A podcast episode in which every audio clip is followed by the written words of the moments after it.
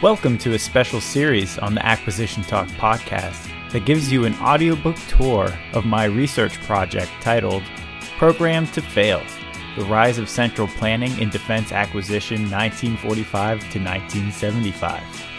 I'm Eric Lofgren of the Baroni Center for Government Contracting at George Mason University. You can find this book for free and over 1,300 blog posts on my website, acquisitiontalk.com.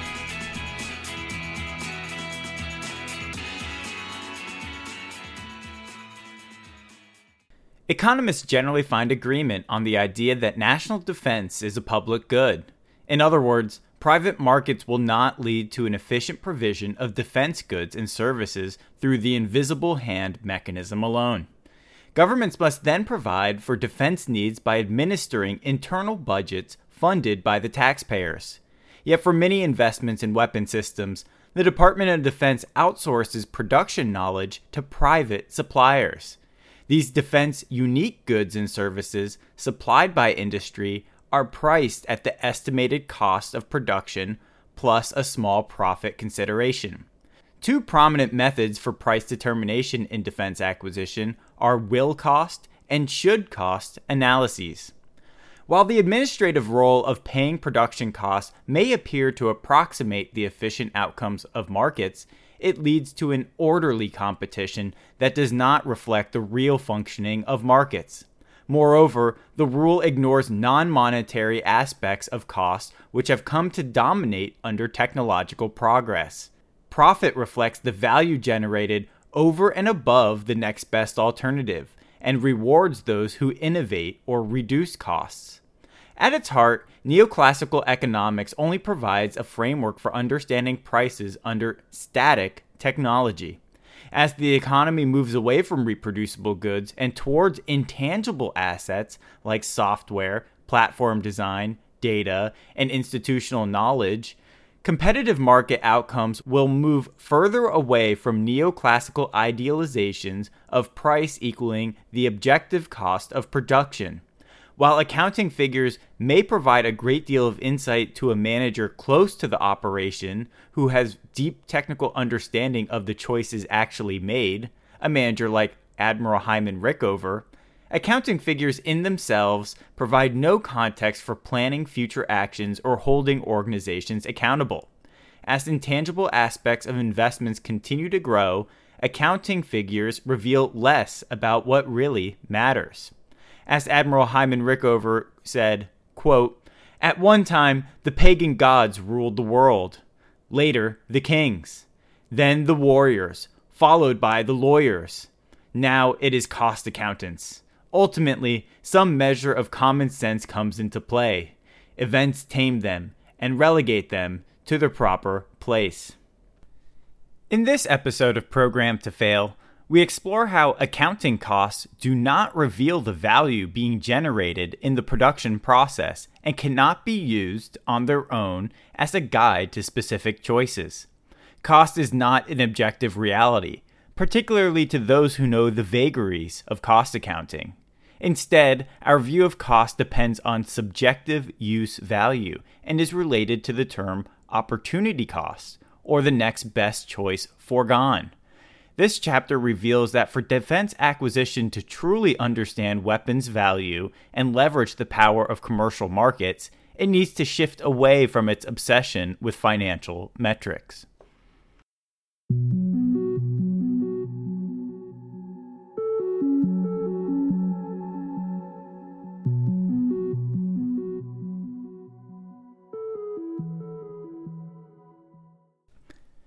At 5 foot 2 and 125 pounds, Hyman Rickover didn't fit the mold of a Navy ship commander. Failing to have achieved his dream of a submarine command by age 37, Rickover asked to be transferred to engineering duty only. He excelled in bringing order to various bases and was put in charge of the electrical division at the Bureau of Engineering just before the United States entered World War II. Shortly thereafter, Rickover visited the Oak Ridge facility and quickly realized the potential of nuclear power for the Navy. He started organizing a reactor demonstration on a submarine platform. Despite cancellation at the end of 1946, he continued to push the program until its reauthorization in 1951. Less than four years later, Rickover oversaw the launch of the first nuclear powered submarine, the Nautilus. It provided a ready answer to the Soviets' display of space technology by transiting the North Pole while submerged in 1958. Until the end of the Nautilus, Rickover had largely limited his public voice to areas he felt competent, namely technical matters. All that changed after a 1954 commencement speech to the Naval Postgraduate School. Announcing the pivot, he recognized, quote, when one talks about how a job is done, he necessarily talks about people and not about things, end quote. Rickover started to embrace the subjective nature of public politics as a means of achieving his objectives. Over the course of the 1950s, he began a courtship with Congress not only to extend his commission, but to gather support for reform. First, he attacked the bureaucratic layering in the Pentagon, complaining to Congress how staff persons with no responsibility could kill or delay program decisions. Then he moved on to contractor relations. In 1963, he began pointing to excessive contractor profits and the importance of cost accounting. Rickover's interests extended into bureaucracy and accounting because they deeply affected his ability to accomplish work. In 1968, Rickover summarized for the Joint Economic Committee how he perennially pointed out serious problems leading to profiteering by the contractors. The deficiencies could only be resolved, he argued, with better insight into accounting figures. Quote, but my statements are like hammers with no anvil, since the department does not respond. End quote. He decided that only Congress could correct the accounting problems leading to excessive profits. In theory, certified cost or pricing data had been required on all non competed contracts greater than $100,000 under the Truth in Negotiations Act, or TINA. In practice, Rickover found that contractors simply ignored the law, made possible by government agencies refusing to enforce it. Even at the government's expense, contractors refused to furnish accounting data. Rickover called TINA a dead letter. He accused the contractors of playing tricks with their accounting to maximize profits at the expense of an unwitting government. Counter to Rickover's arguments, the department's position was that contractor profits, if anything, were too low. The renegotiations board reported that average industry profits fell from 6% in 1956 to 3% in 1962 president of the Logistics Management Institute, Barry Shillito, said that industry profits as a percent of capital invested fell 35% over the past decade. The price to earnings ratio of defense firms were lower than that of commercial firms, indicating that investors were not optimistic about future profits in defense. In response to industry pressure, the DoD sought to increase profits on negotiated contracts by 25%. In Rickover's judgment, profits were already too high. He said that Shillito's report used unverified and unaudited information volunteered by defense contractors. A subsequent GAO audit of 146 defense contracts painted a different picture. The GAO found profit on sale 57% higher than Shillito's study and return on invested capital well over two times higher. From his vantage point at naval reactors, Rickover saw profit rates double on shipbuilding contracts in the two years after 1966. Suppliers of propulsion turbines regularly insisted on 20 to 25% profit rates compared to just 10% a few years before. Yet Rickover claimed that no one really knew what industry profits were.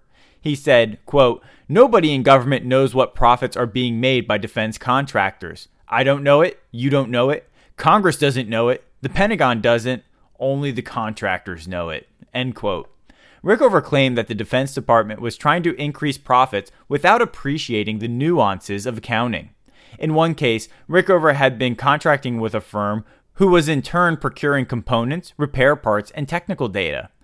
More than 90% of the cost went directly to subcontracts. Because the firm invested little capital itself, it had for several years been accepting profit on sales of 2.29% or less. It represented a sizable return on the capital invested in the contract. But the Armed Services Procurement Regulation allowed for a profit of 8 to 10%. The Chief of Naval Material ordered Rickover to increase the prime's profit. Rickover explained the situation in a series of letters, and moreover, he explained how the contractor had been seeing record sales from the government with little competition. The Navy staff, however, continued insisting on higher profit rates.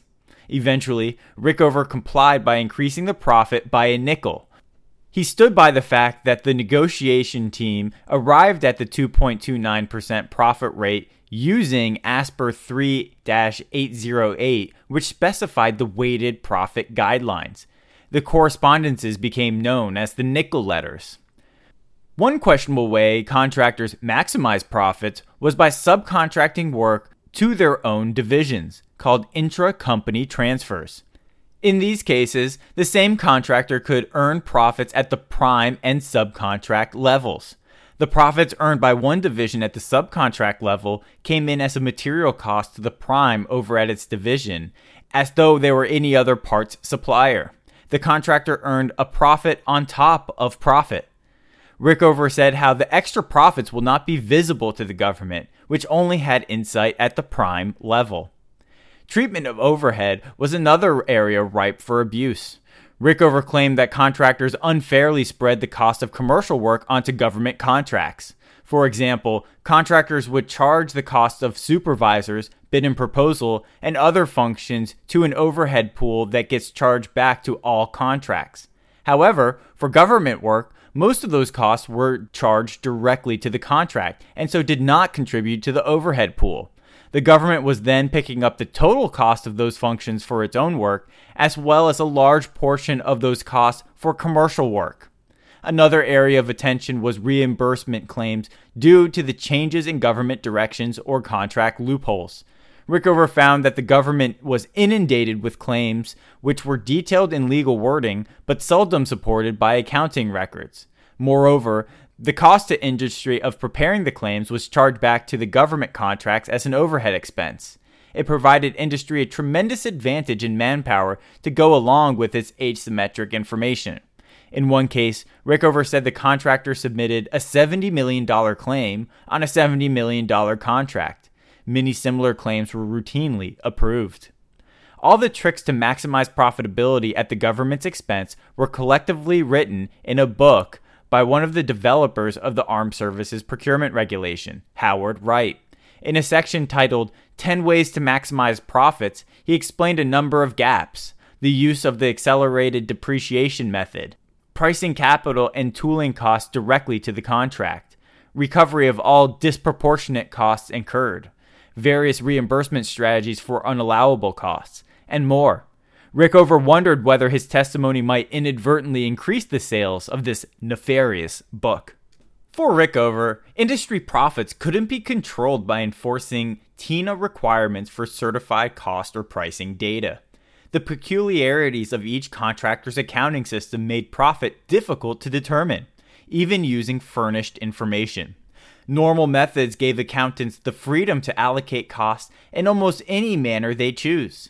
Consequently, Rickover claimed that, quote, actual profits can easily be hidden by the way overhead is charged, how component parts are priced, or how intra-company profits are handled. Companies are able to report as cost what is actually profit, end quote. Rickover highlighted a Forbes article that accused accountants of practices that are so loose that they could be used to conceal rather than reveal a company's true financial picture.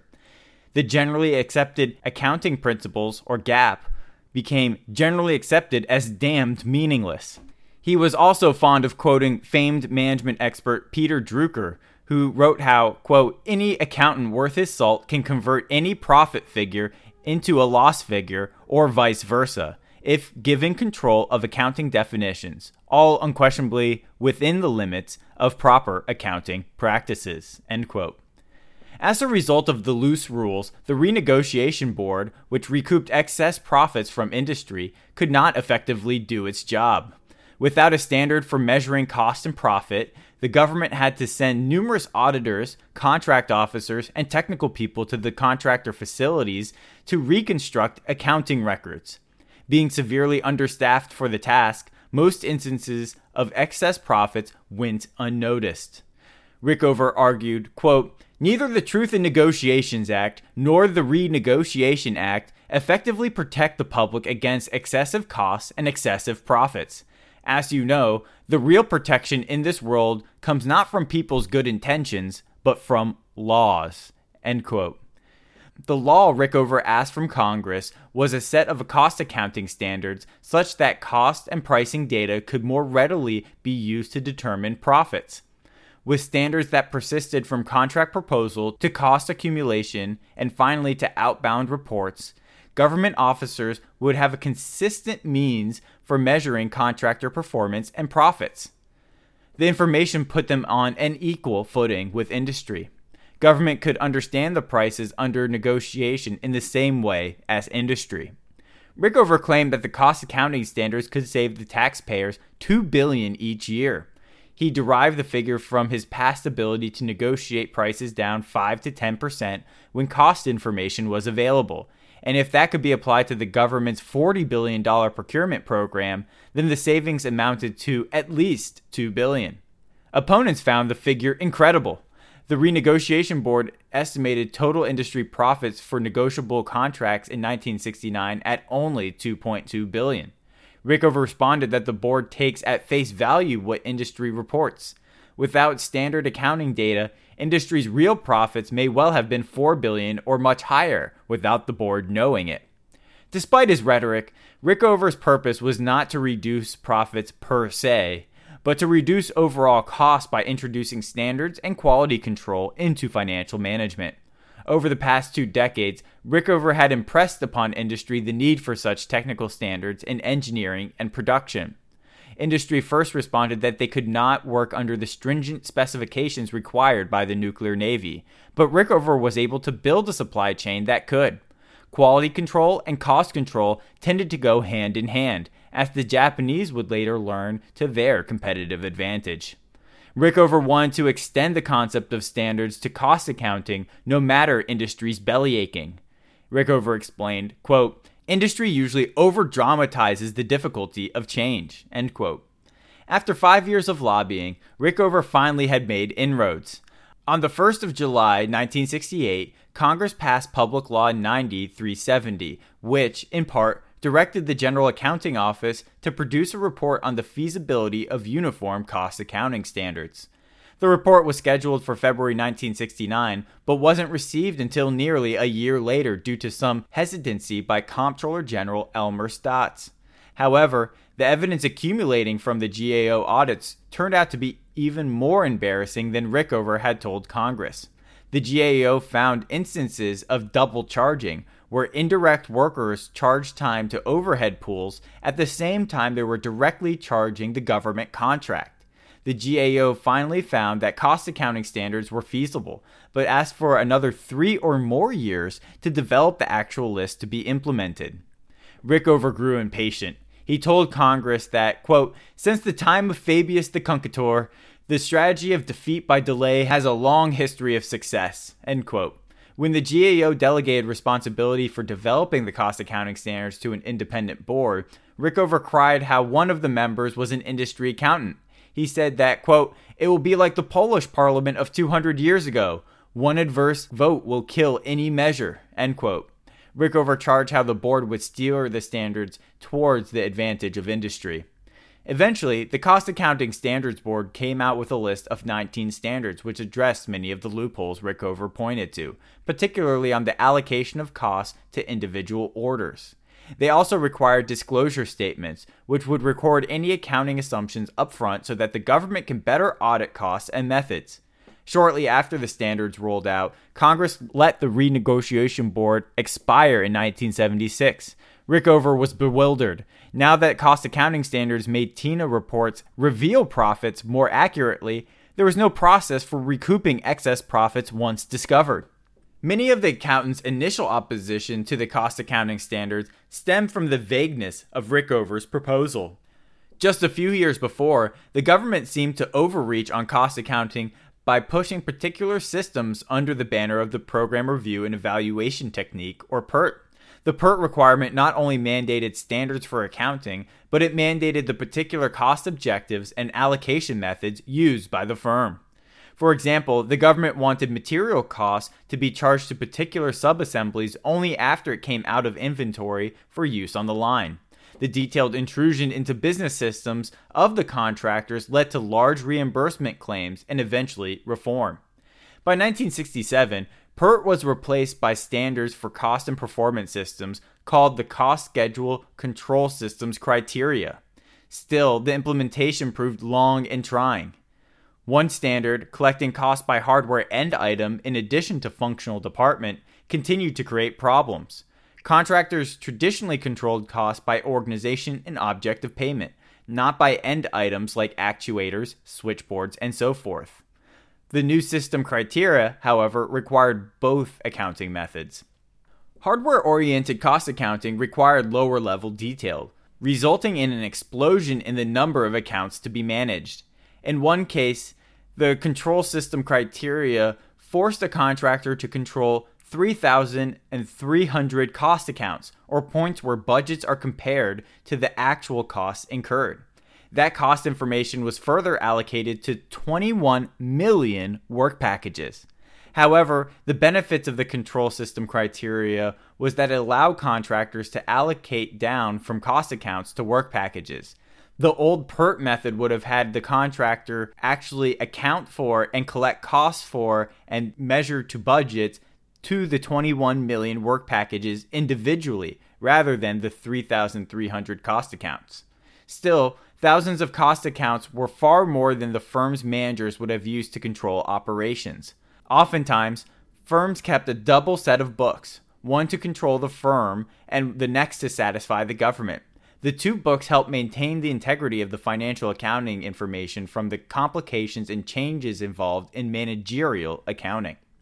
Many industry accountants initially feared that Rickover had asked for accounting rules on how to assign costs to all manner of hardware, down to cogs and widgets.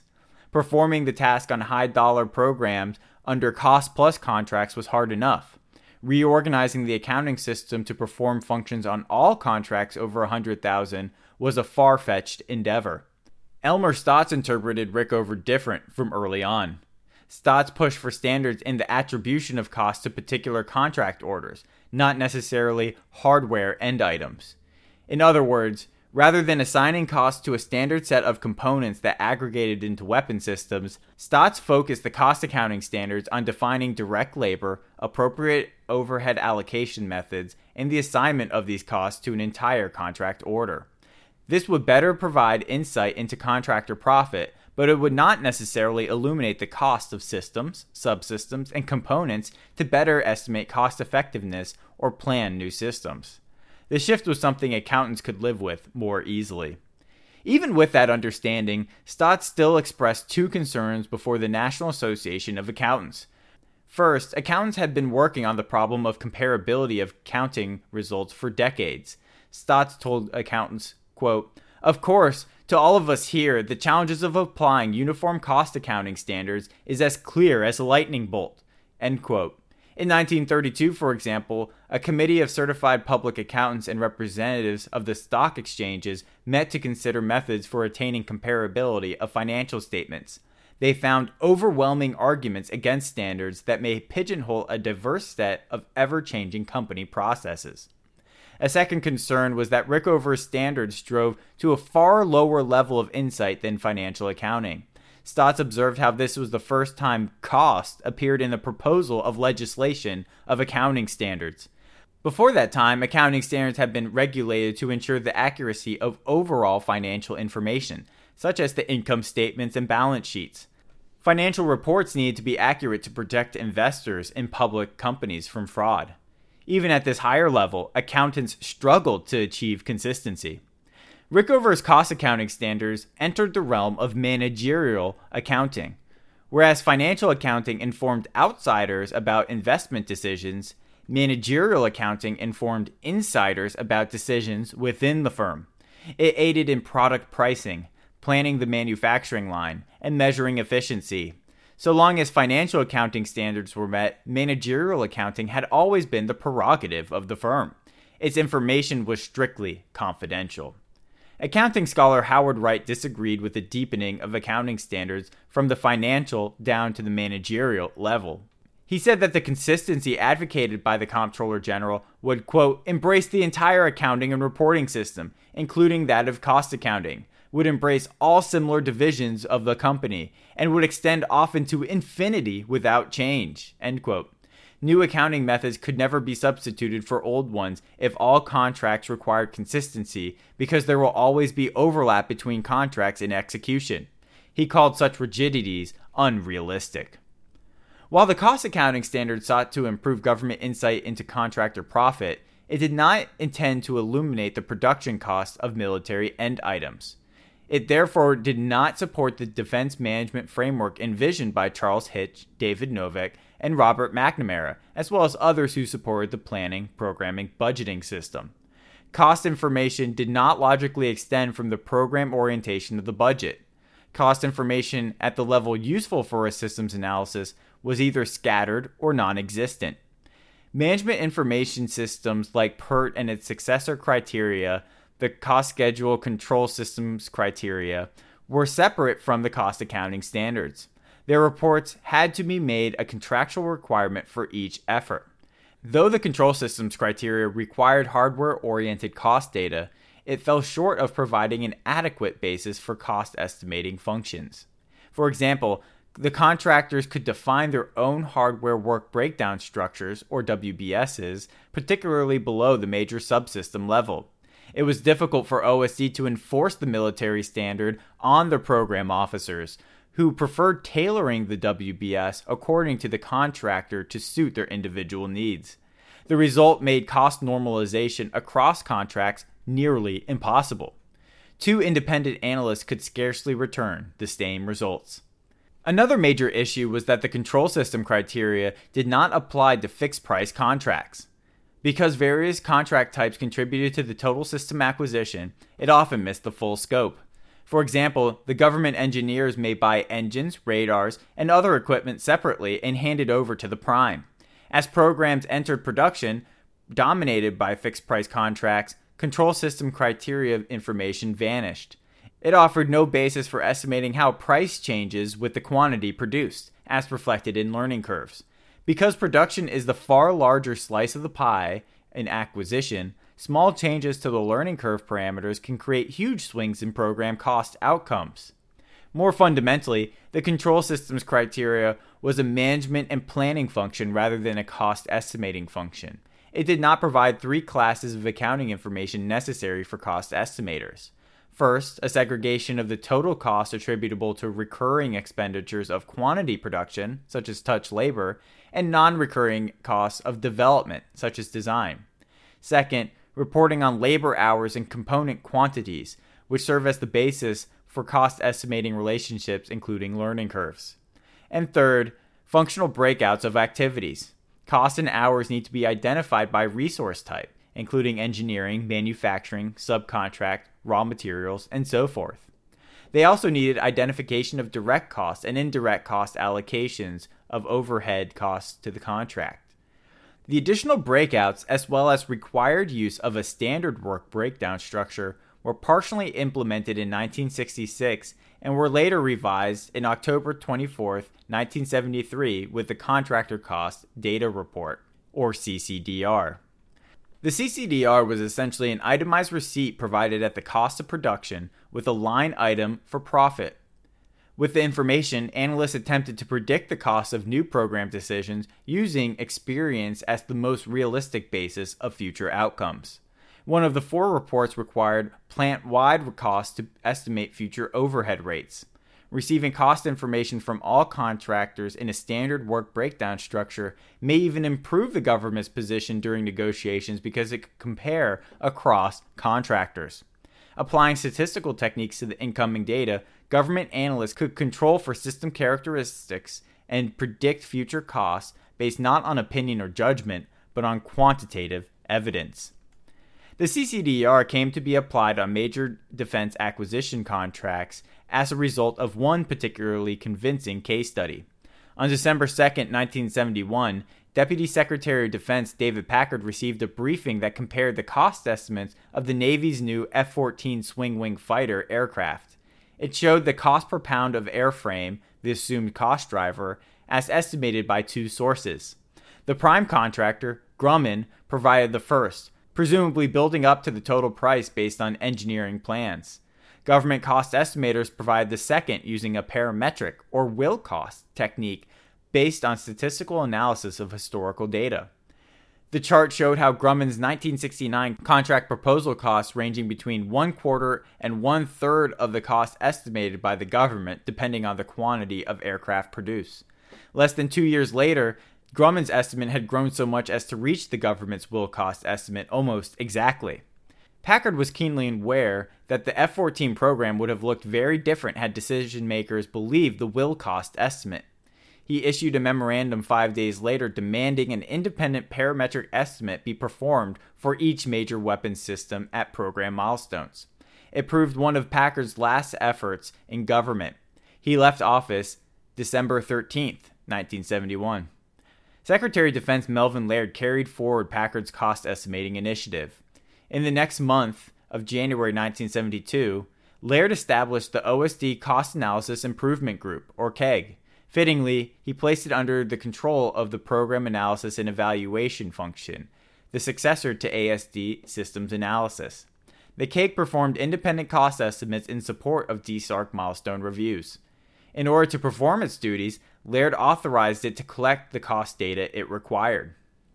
The CCDR, however, ran into accounting consistency problems that remain unresolved by the Cost Accounting Standards Board, which focused on assigning costs to contract orders. The CCDR needed stricter standardization, including cost assignment to a standard hierarchy of systems, subsystems, and components described by MIL Standard 881 work breakdown structure.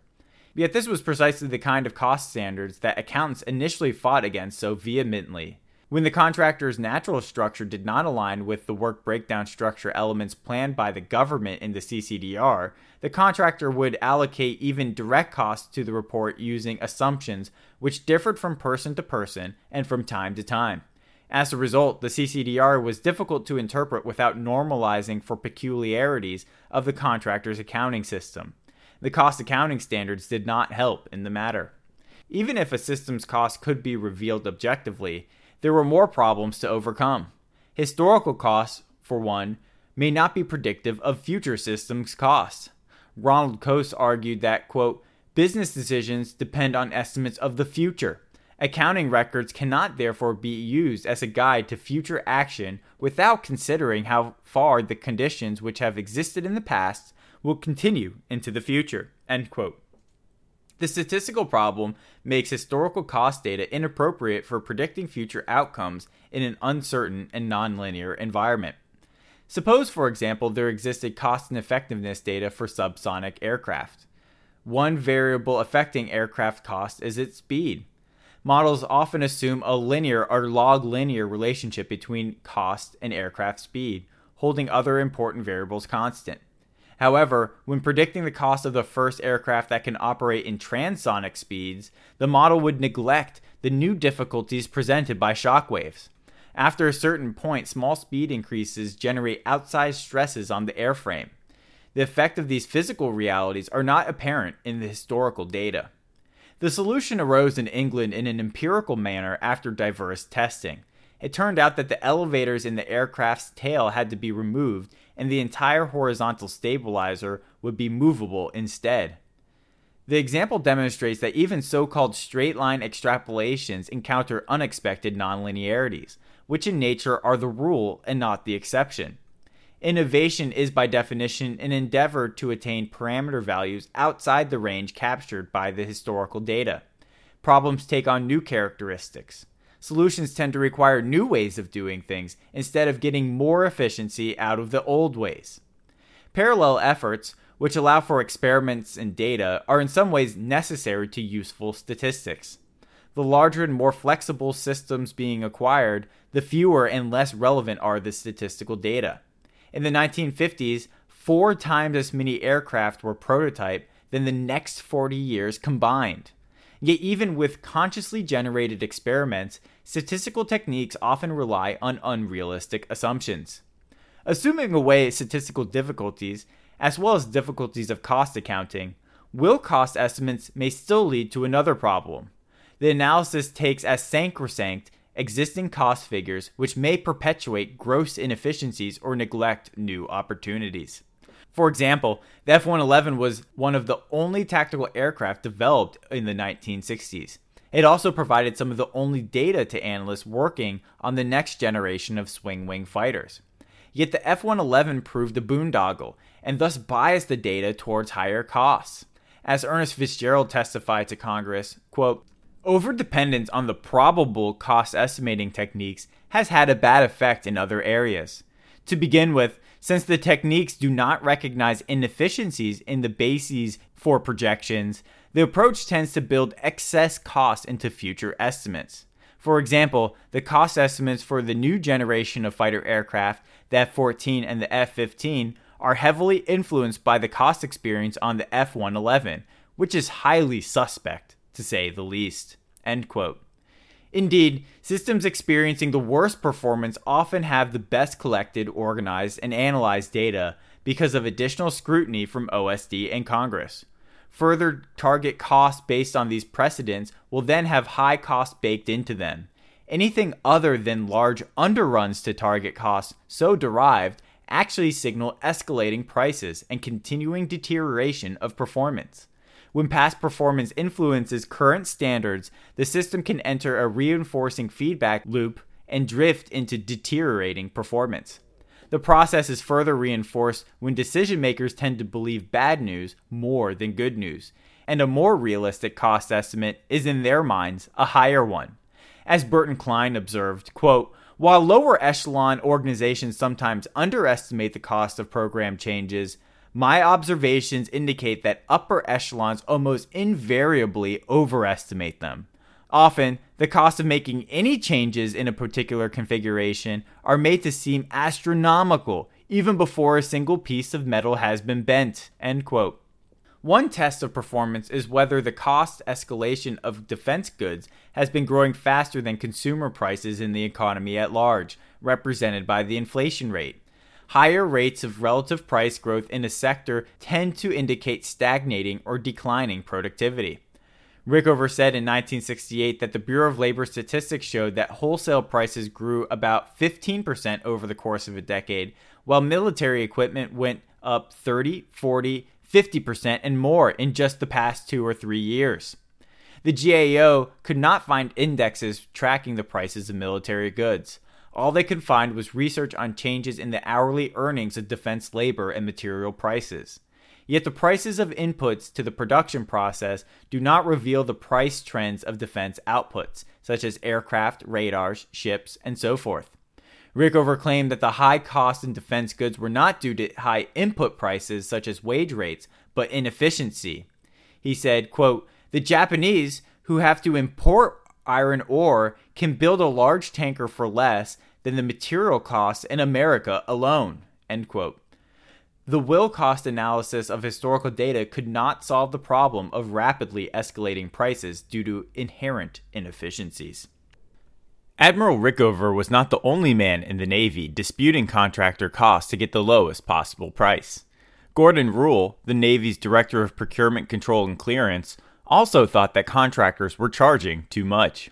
Both Admiral Rickover and Mr. Rule firmly believed in the market system, but both held the view that price competition could not be trusted in defense procurement for efficient outcomes. Rickover charged that contract labor could easily be found standing around. When they did work, it was of poor quality. Despite all the inefficiencies, the companies earned high profits. Mr. Rule felt similarly. He scrutinized shipbuilding claims so closely that he generated a service-wide backlog of 1 billion in 1971, a situation earning him few friends in the Navy. While Rickover wanted to nationalize the shipyards so that he could personally oversee the contractor's operations, Mr. Rule took a different route. Instead of having contractors work in government facilities, Mr. Rule sent a team of consultants to the contractor facilities to review operations and make cost cutting recommendations. The very first should cost review in 1967 targeted Pratt & Whitney's TF-30 engine for the struggling F-111 aircraft. The result was a $100 million reduction in the Navy's engine contract. Though Congress was ecstatic about the prospect of more should cost reviews, industry complained about how the Pentagon had no business directing their management.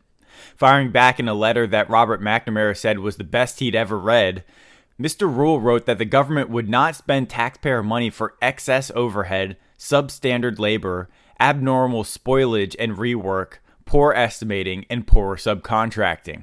Mr. Rule believed that by applying the proper application of rational management, such as through third party reviews of operations, contractors could be made effective despite the lack of competition. Advocates of the should cost approach, drawing heavily from existing best practices in industry, intended to alleviate the fear of a cost disease problem that may result from parametric will cost analyses. The should cost approach sought to challenge historical data for inefficiencies using a mix of methods from industrial engineering and cost auditing.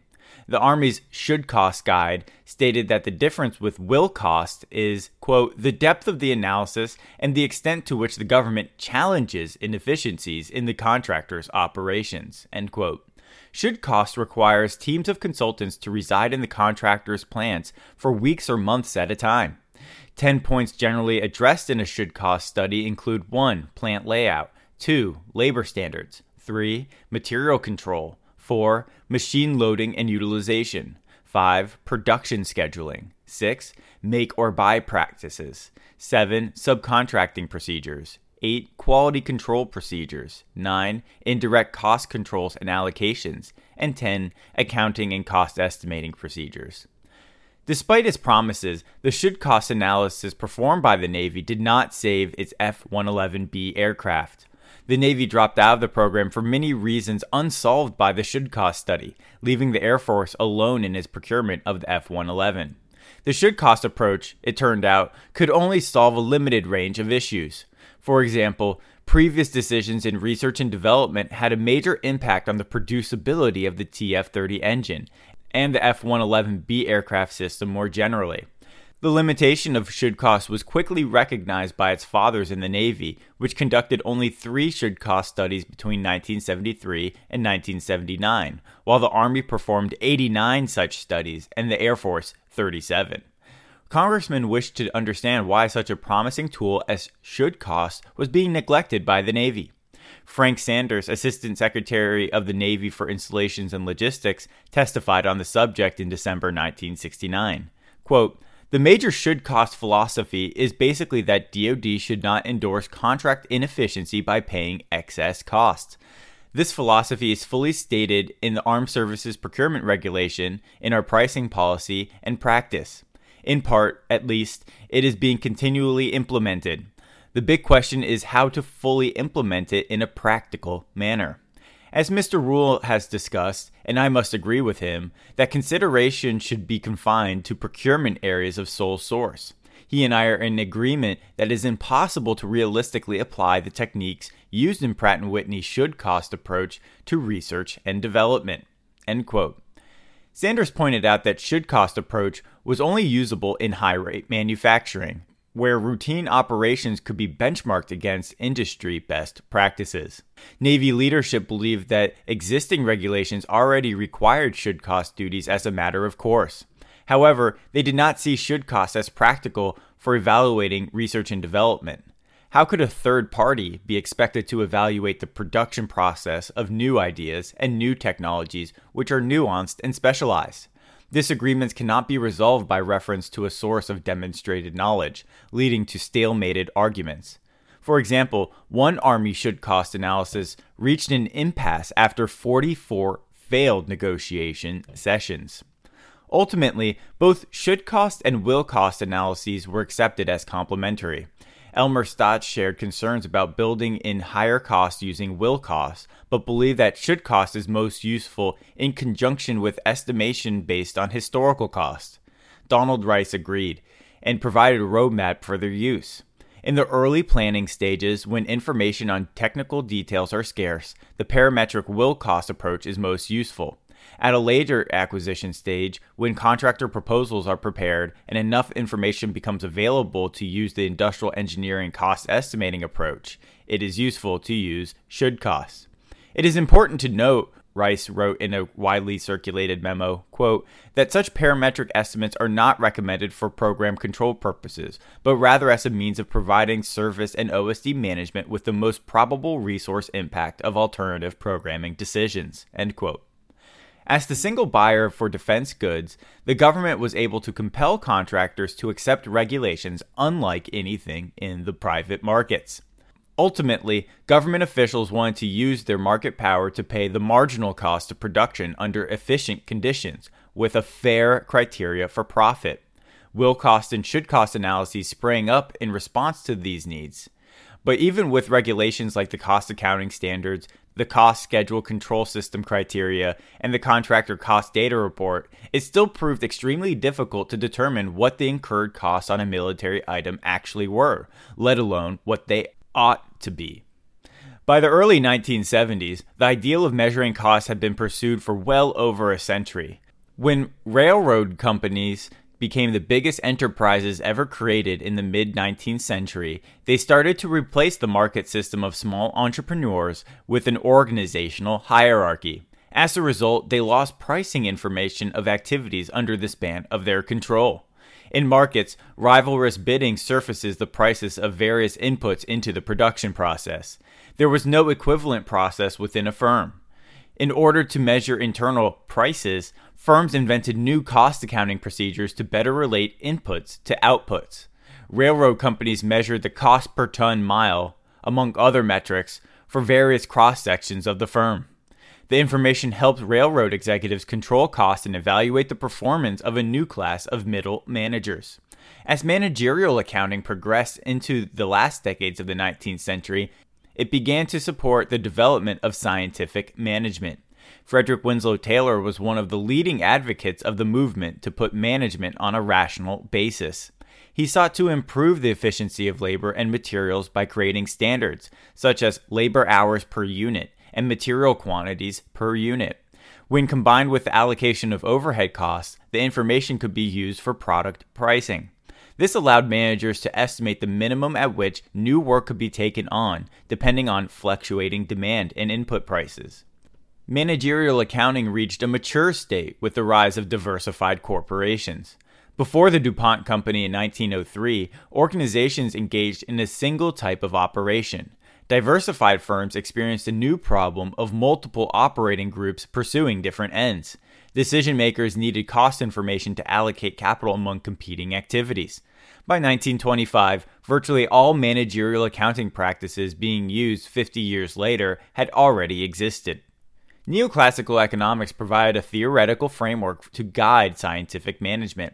One of the main economic results is that a firm's profit maximizing rule is to continue expanding output until the point where the revenue from the next sale is equal to the cost of that sale. Stated differently, a firm maximizes profit on a particular good or service when the marginal cost equals marginal revenue. This rule is the same for so called perfectly competitive and monopolistic conditions. Yet, for economic theory to become operable, firms had to be able to determine the marginal cost of output, not to mention the elasticity of consumer demand. In theory, marginal costs were measurable. In practice, however, it turned out to be very difficult. Even the best managed firms did not track direct costs to each and every class of output, let alone each unit of output. More often, the firm ran a study to determine the baseline cost per unit, or a standard cost, and then compared this baseline to aggregate flows of costs and units over an accounting period. The standard cost also formed the basis of pricing proposals, but more often reflected average rather than marginal costs. When accountants provided estimates of marginal costs as the basis for pricing, more often than not, it proved perilously low. Scientific management could not deliver on its promises marginal costs proved a slippery concept. When investigating the cost accounting standards in the early phases, Elmer Staats brought on Robert Anthony, an accounting scholar and former ASD comptroller. Anthony was pleased that the standards did not address the cost of hardware end items. To hint at the difficulties of deriving costs for even a simple product, Anthony wrote how it took seven years of industry studies to establish the standard cost of a 2x4 of lumber. He concluded that the product's cost to be an abstract concept. Anthony illustrated, quote, Suppose the president of a widget company says, Last year, our cost information shows that manufacturing widgets was $1.80 each. The ordinary person might think he has learned a concrete piece of information from this statement. Anyone who understands the vagaries of cost accounting knows differently. He knows that cost, in this context, has no generally accepted meaning. End quote. To Robert Anthony, the concept of cost has a large subjective component. The reality did not go completely unnoticed by economists. Even though economist James Buchanan received the Nobel Prize for his work on public choice theory, he regarded his 1969 book, Cost and Choice, to be his most important contribution. It explained the limits of what accounting information can convey about what is important. Buchanan argued that neoclassical economists viewed cost as a measurable quantity of dollars, and that relative input costs of two goods determines the exchange value. Indeed, this was the underlying assumption of contract pricing in defense. However, for Buchanan, cost only existed in the mind of the decision maker and at the time of choice. It is based on anticipations of future values of alternative courses of action. As such, costs facing one person could never be measured by another. They were tied to a subjective choice and not resulting from money outlays. The will cost and should cost analyses represent the monopsonist tools for determining prices in lieu of those which arise from competitive exchange between buyers and sellers. Yet the analyses rely on an objective view of value. The view attaches dollar outlays to factor resources, such as labor and materials, which carry those dollars through the stages of production and ultimately define the end item's cost. Production cost, under the objective view, explains the value of a good or service, and is the basis for price determination in defense acquisition. The rivalrous competition that drives markets, however, is based on divergent expectations of the participants.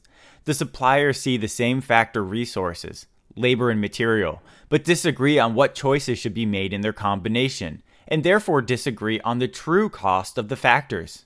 If a unit of labor can produce more value in one process relative to another, then the decision maker's view of cost depends on the decisions he makes. Lionel Robbins wrote that, quote, the process of valuation is essentially a process of choice, and costs are the negative aspects of this process. End quote.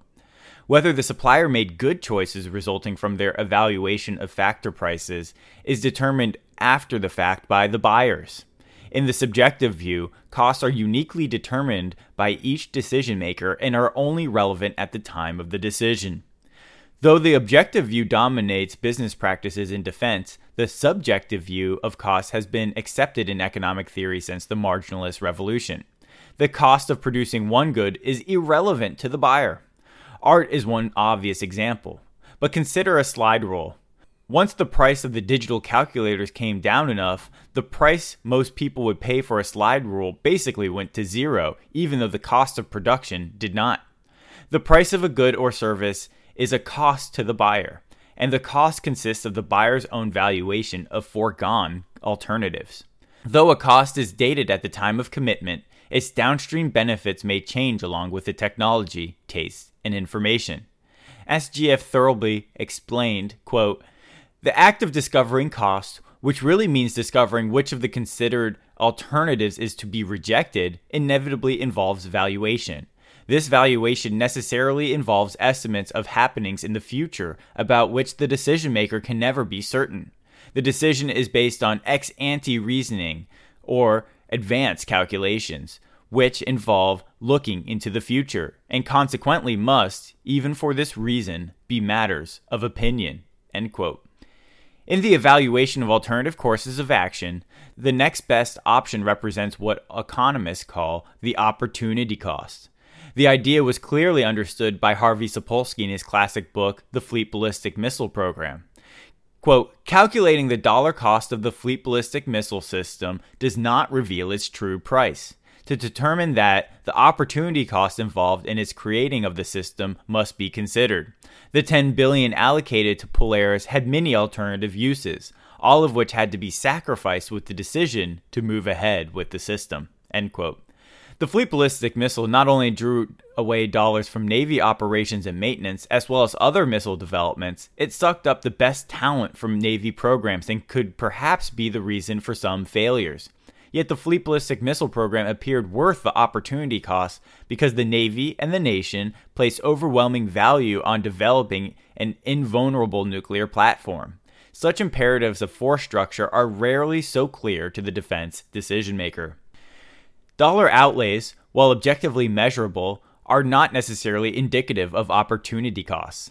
Two different designs costing the same money may return starkly different performance, depending on the ingenuity of the designers.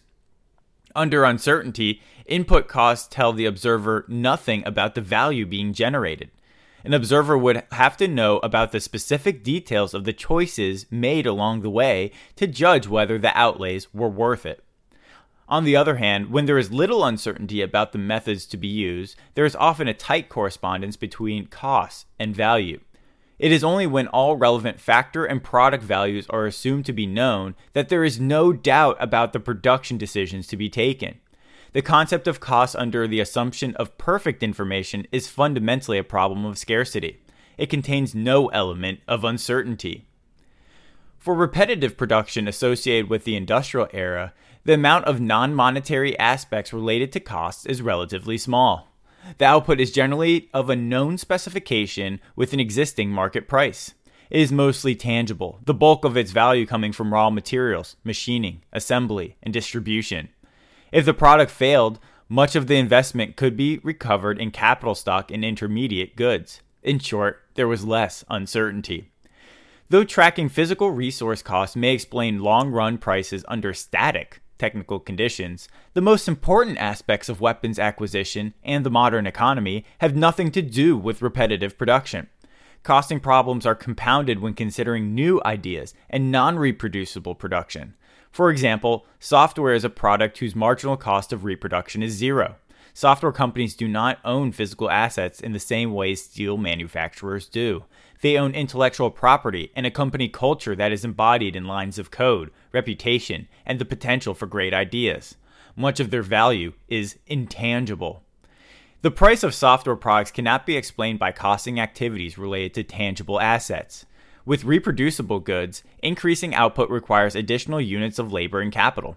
With intangible assets, on the other hand, there is a low or zero marginal cost to producing the next unit. A combat vehicle design can be shared around the world almost for free, and the software systems can be replicated onto the next machine at the push of a button. All of this value of intangible assets is in the engineering and creativity that went into it. In other words, almost all of the money outlays are fixed and upfront, while the marginal cost of reproduction is zero. As software developer Frederick Brooks realized in 1975, the management systems used in the Department of Defense were ill equipped, if not dangerous, when investing in intangible assets. The genius of the industrial era manufacturing was its use of interchangeable units of labor and capital. Introducing new workers to expand output required little in terms of training or coordination. Managers could specialize employee functions to a routine, requiring little oversight and only brief, linear communication between them. Brooks, however, realized that adding units of labor and capital to software development did not increase output. He pointed to the presence of uncertainty in communication. First, uncertainty affects software development, like all research and development, because it explores new concepts. Development projects do not deploy labor and capital in routine ways. Second, each software task is largely inseparable from the whole project. Each worker must communicate with a far larger number of colleagues and must be familiar with a far larger set of technologies, goals, and strategies. Brooks concluded, quote, Cost does indeed vary as the product of the number of men and the number of months. Progress does not. Hence, the man month as a unit for measuring the size of a job is a dangerous and deceptive myth. It implies that men and months are interchangeable. End quote. Investment in intangible assets may create economic value unrelated to money outlays and costing methodologies. Examples of intangible assets include computerized information, software and databases, innovative property, such as research and development, patents, copyrights, product designs, and trademarks, and economic competencies, such as training, branding, business processes, supply chains, and company culture. Intangible investments require real dollar outlays, but their precise contribution to sources of revenue is unclear. As innovation has taken preeminence over repetitive production, the importance of intangibles has only increased. Accounting scholars Baruch Lev and Feng Gu found that the value of tangible assets and earnings explained about 85% of company value when entering the stock market from 1950 to 1959. The figure fell to about 55% over the period of 1970 79, and between 2000 and 2013, the figure plummeted to 30%, reaching just 13% by 2017. Costs related to tangible assets no longer adequately describe the value being generated by firms. The value of a weapon system is not in bending metal or laying wires, even if that's where most of the money may go. The value is in product design. R&D decisions tightly constrain almost all subsequent decisions in production and sustainment. The design determines production methods and costs. The design determines reliability, maintainability, affordability, and other important aspects. Managers are often told to focus where the dollars go. But even though 10% of money costs go to weapon systems research and development, decisions made in that phase contribute to something more like 90% of the total opportunity cost. Weapon systems value is derived from intangibles. However, in the phase where decisions matter most, R&D, the Department of Defense continues to manage itself by industrial era techniques. Ronald Coase already understood the effects of intangibles in 1938, writing how, quote, costs and receipts cannot be expressed unambiguously in money terms, since courses of action may have advantages and disadvantages which are not monetary in character because of the existence of uncertainty, and also the difference between the point in time which payments are made and receipts obtained. For example, when producing software, as when producing any new idea, the ultimate product and its value to potential buyers is still an imagining of the innovator. Yet he must make cost decisions before the results of those decisions can be known and cannot liquidate the investment as though it were plant or intermediate good. Intangible investments tend to be sunk investments, irredeemable in their pieces. But through synergies, spillovers, and scalability, the future value of combined investment can be quite substantial. The choice to take on a cost only makes sense in relation to the value being generated down the line from that cost. When the potential value is uncertain, it cannot yet be said whether the dollar outlays were worth the cost or not. In the objective view, the end product's value is determined by historical costs of factor inputs. In the subjective view, the factor input prices are derived from evaluations placed on the future value of the final product. The marginal costing rule followed by government officials attempts to approximate the outcome of a perfectly competitive market. Such idealized markets, however, have no such rule in which firms seek to price their output at marginal cost. It is an outcome of interactions between various buyers and sellers. The final check on supplier efficiency is bankruptcy, not the marginal cost price calculation. Yet in defense acquisition, as in market socialism, price outputs at marginal cost is a rule to be followed. The rule presents a problem for determining performance. Jack Wiseman pointed out, quote, if no rule other than marginal cost rule is used, is there any check on efficiency or the distribution of resources between uses? End quote. He answered that there may be a check upon reasonableness of estimates when the alternatives considered relate to the production of known things by known methods. However, Wiseman had a different answer under uncertainty and intangible investments. Quote, the imponderables and with them the difficulty of a direct check on efficiency, become the greater the more unique or novel are the matters with which decisions are concerned. All decisions about new and major investments of resources seem likely to involve important imponderables of this kind. It appears that those decisions likely to be most important to efficiency will be those upon which no adequate check can be made with the rule now interpreted. There seems little possibility of direct check upon whether the marginal cost rule has been obeyed. End quote. The only check on efficiency then becomes the comparison of budgeted outlays with realized outlays, assuming away judgments about the value of foregone alternatives. In other words, the only efficiency check on marginal cost rule is a check on the manager's ability to forecast. The explanation accounts for DoD's obsession with program and contract cost growth figures. Such figures, however, can only provide a partial check, not only because an initial cost estimate may be biased by institutional factors, but because cost growth cannot explain whether that program plan should have been chosen at all. When the plan is that of the central authority, the problems are compounded because the ability to correct errors depends on the ability of the manager to convince the central authority that an error has indeed occurred in relation to the larger plan. Wiseman concluded that, quote, any restriction on the field of choice of the manager is a curb on efficiency, end quote. In the Department of Defense, the centrally planned program budget restricts the decision making of local managers. If the manager carries out the program plan decided by the consensus building bureaucracy, then he has executed standing orders. He has made no decision of consequence. The manager cannot be said to have incurred any costs himself, no matter how many times dollars were converted into goods by purchase or hire. A program budget provides the forum for consensus building bureaucracies to decide before the fact matters of cost, schedule, and technical or performance attributes, highly restricting the manager's ability to consider alternatives. Program funding then gets locked into narrow ranges of choice, meaning that the opportunity cost of alternative actions is quite low, regardless of the actual dollars paid managers see money as cheap. Samuel Huntington observed that the manager, quote, if forced to choose, normally prefers fewer resources and greater freedom to allocate them as he sees fit than more resources less subject to his control, end quote.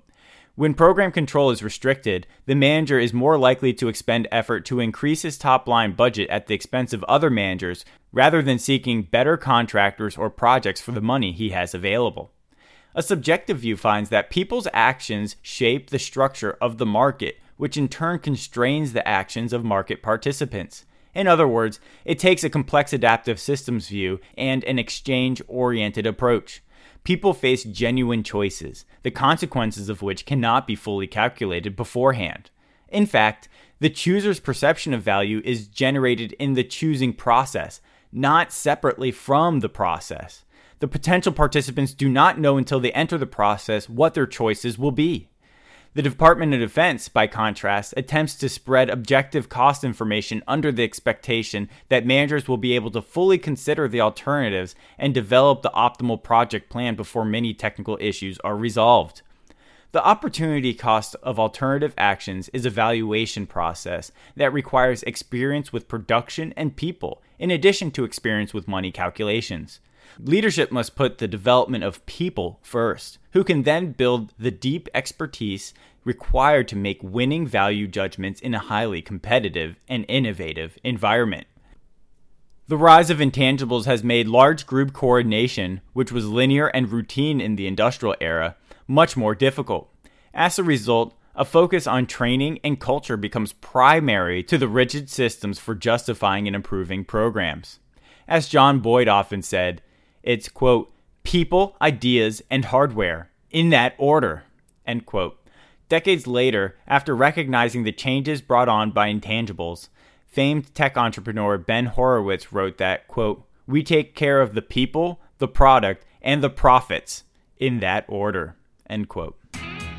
Thanks for listening to this introduction to an acquisition talk series called Programmed to Fail the Rise of Central Planning in Defense Acquisition 1945 to 1975.